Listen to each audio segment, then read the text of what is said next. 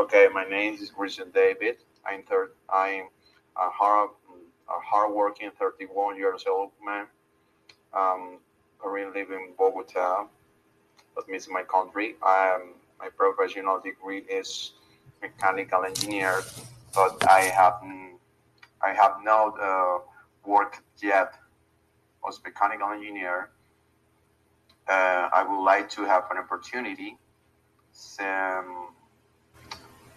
so I I, um, I love you know mathematics. I love making calculus. I love languages. Um, after after English, I would like to learn Chinese. This um, Mandarin language. I would like to learn. It's not so. It's not as difficult as, as many people think